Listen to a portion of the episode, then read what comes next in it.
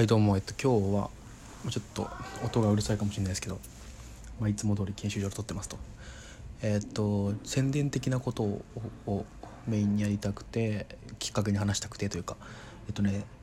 狭くて浅いやつらっていうポッドキャスト番組があって、それに、えっと出させていただきましたという話ですね。でそのきっかけが、えーまあ、直接的なきっかけが、あのこのポッドキャストでポッドキャストっていうか、まあボイスブログで、えー、っと僕が新エヴァンゲリオンの話をした時に、その話を聞いてあの面白かったって言ってくださって、その狭くて浅いやつら の, あの主催の澤田真也さんが、あの倉橋くんの話面白かったから、あのちょっと一緒に話さないって声かけてくれて、えー、っと狭くて浅いやつらに初めて出ましたと。でね、狭くて浅いやつらって、まあ、知らない人はこう何それってなると思うんですけど、まあ多分これ聞いてる人、あまあどうかな、これ聞いてる人だと微妙かな。あのまあポッドキャストを聞いてる人っていうと、あの結構有名なのかなと、みんな知ってるのかなっていう、名前くらい聞いたことある、もしくはアートワークぐらい見たことあるっていうのは結構当たり前にあるくらいの人気番組なのかなと思っていて、そうそう、あの僕のこのボイスブログの聞いてる人って結構比較的僕のバンド関係の人が多いような気がしてるんで、なんかそういう感じ変えるとポッドキャストそんな知らないかと思ったんですけど、まあいいや。で、まあ、それが有名なとこで、で僕も中さんかな、多分中さんから聞いてるポッドキャストなんですよ、狭くて浅いやつらって。で、まあ、ほんとずっとアップルのあのポッドキャストの、えっと、趣味とかサブカルチャーとかっていうあのカテゴリーでずっといちいを取ってたようなポッドキャストで、今でもいちいなのかな、ちょっとランキングとかもう追わなくなっちゃったんで分かんないですけど、そういうポッドキャストでね、えー、当時から本当にずっと聞いていて、あのー、まあかん僕と狭くて浅いやつらの思い出という話を さ, させていただけるのであればね、あのーまあ、特にすごい狭さにはまってて、あのー、結構繰り返し聞いた回とかもあって、一個覚えてるのはなんかね、おばあちゃん家に初めて一人で行くっていう。で僕の、まあ、祖母が東北の方に住んでて、そこに、まあ、初めてこう電車で、ね、新幹線使っていくっていう時があって、まあ、その時にね、あのー、なんかこうやっぱワクワクするわけですよ。若干のこう不安もありつつ、なんかこう俺もついに一人で、あのー、行くんだと、ばあさん家に行くんだと、高校いちねん生の時にね、高校生だしそろそろ高校生だし一人で行きなよみたいなことをあの両親に言われて行ったんですけど、その時にずっとあの狭さを聞いてたっていう記憶があって、あの地元を出て、あの新幹線の駅まで行って、新幹線乗って、で、まあ、その新幹線の駅に迎えに来てもらったんですけど、それまでの期間ずっとこう狭さを聞いててね、あのそれを未だに覚えてて、あので狭さあ 狭, 狭さってずっと言ってるんですけど、狭くて浅いやつらの略称が狭さっていうんですけど、まあ、狭さの回でね、あと僕が結構好きなというか、うん、好き好きだとまた別にあるんだけど、もう結構ね、あのー、人にね言っちゃったことっていうのがあって、っていうのもなんか狭くて浅いやつらで話してたことを聞いて、あ、そういう解釈できるんだって思って、それをあのー、高校とかでさ、学校でこういう考えがあるらしいよみたいな語っちゃって、わすげえって言われるみたいなこともね結構やってて、あのそれも高校いちねん生かな、あの、まあ、もう高いちの時ハマってたんだろう多分な、高いちの時。それだとなんかね、僕が聞いて覚えたのは弱虫ペダルとか、えー、あとね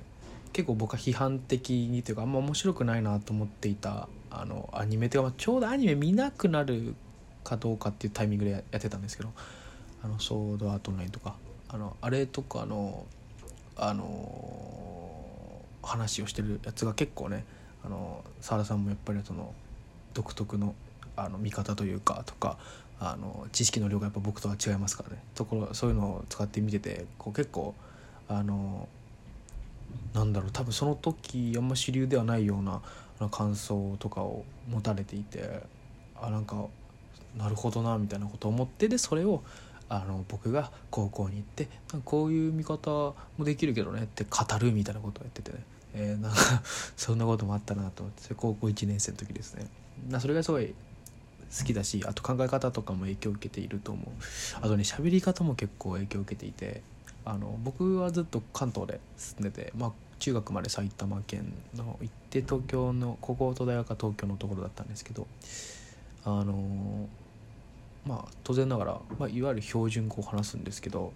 あの結構関西弁のになんてイントネーションをね結構澤田さんのところから、あのー、影響されてて、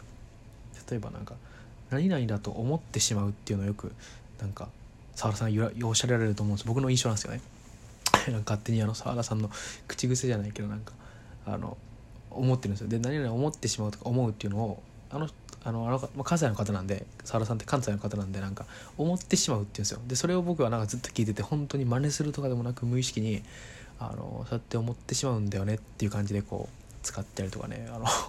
本当に影響を受け続けているというか、はい、であとはね狭くて浅いやつら、あのー、エピソードだとね僕はで沢田さんっていうのが、まあ、当然ながらそういう人気ポッドキャストなんでねあのツイッターとかでもすごいあの人気であのフォロワーの方がすごく多いみたいなそういう有名人な感じなんですけど、僕が初めてねあの沢田さんにあのコンタクトっていうか沢田さん覚えてないと思うんですけど、あの僕が初めてね沢田さんから連絡をコンタクトがいいかな取ったのがツイッターで沢田さんがなんかなんかし幽霊的なものを見たみたいな、幽霊もしくはなんか駅のホームで幽霊的な女性がいて怖かったみたいなのつぶやいてて、それに対して僕があの全然知り合いじゃない時にリプライで多分僕が片、片思いのフォローだったと思うんですけど、あのリプライしてあのなんか冗談というかねもうついてき後ろについてきてるかもしれませんよみたいなことリプライしたらなんか怖いみたいな感じで返してくれたっていうのが初めてのあのコンタクトなんです。実はこれもね多分沢田さんは知らない覚えてないと思うんですけど僕は結構覚えてるって嬉しかったんでね返信くれるんだと思って、であの時は僕高校にねんせいですね。しかもなんかなぜかあの当時修学旅行でオーストラリアにいたんですけど、そのオーストラリアでそれをあの返信するっていうなかなかあのあのね今日思い出残りやすい記憶ですね。はい、でねその後にね沢田さんとはあの沢田さんがもう一回やってるポッドキャストの公演タイムって、まあ、これも結構人気番組なんですけど、公演タイムっていう、まあえっと、狭くて浅いやつらが結構映画とか漫画とかアニメの感想を話すポッドキャストなんですけど、それに対して公演タイムは本当にあの沢田さんの、まあ、旧知の友達とあさんにんでこう語り合うみたいな雑談番組なんですけど、でそれを僕もそれもまためちゃすっごいファンであの高さんぐらいから狂ったようにお便り出したりとかしてて、であの倉橋っていう人間がいるっていうことを認知してもらって、であのオフ会に公演タイムがオフ会をやるっていう時に伺ってあの兵庫かな兵庫まで伺ってあのその時にあのあ君が倉橋くんかみたいな感じであの初めて顔合わせをしてあのそれ以降ね結構あの仲良くさせていただいてるって感じで、まあ本当に何だろう言ってしまえば僕が結構ファンだった期間っていうのが長くて、今もそうなんですけどこうずっと片思いのファンだったんですけど、それが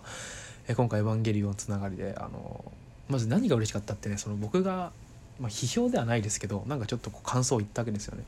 そしたらそれに対して沢田さんが面白いねって言ってくれたことがすごい共感できるとか面白いって言ってくれたことがねすごい嬉しくて、であなんか、ね、ずっと聞いてたってのがなんか、ね、こう話を認めてもらえたみたいな分かんないけどね嬉しいなと思ったのと、あとはそうやってまあ出れるとは思ってなかったんで、やっぱりその他のポッドキャストに出たことあったりもしますけど、やっぱこう狭さクラスのこの大きなポッドキャストに呼ばれるってやっぱないんで、他のこんなこと言うとなんか前まで出たポッドキャストにすごい失礼な感じもしますけど、でもやっぱりそれはあの自他ともに認めることかなとも思うんで、すごく嬉しい貴重な体験をさせていただいたなという感じですねという感じなんですけどね、まあこれからもねあの仲良くしてもらえたらいいなというか、あのなんかそれだと気持ち悪いねポッドキャストの横のつながりみたいな、まあ適度にあの僕も聞くしあの聞いていただけたら嬉しいなというかね、はい、とりあえずまあ何が痛かったっていうと嬉しかったって話ですね。はい、まあぜひということで今はね狭くて浅いやつらというポッドキャストで、えー、新エヴァンゲリオンに劇場版新エヴァンゲリオンわからないけど新エヴァンゲリオンについてみたいなタイトルで配信されてる間に僕が出てるのでよかったら聞いてみてください。はい、じゃあ以上です。ありがとうございました。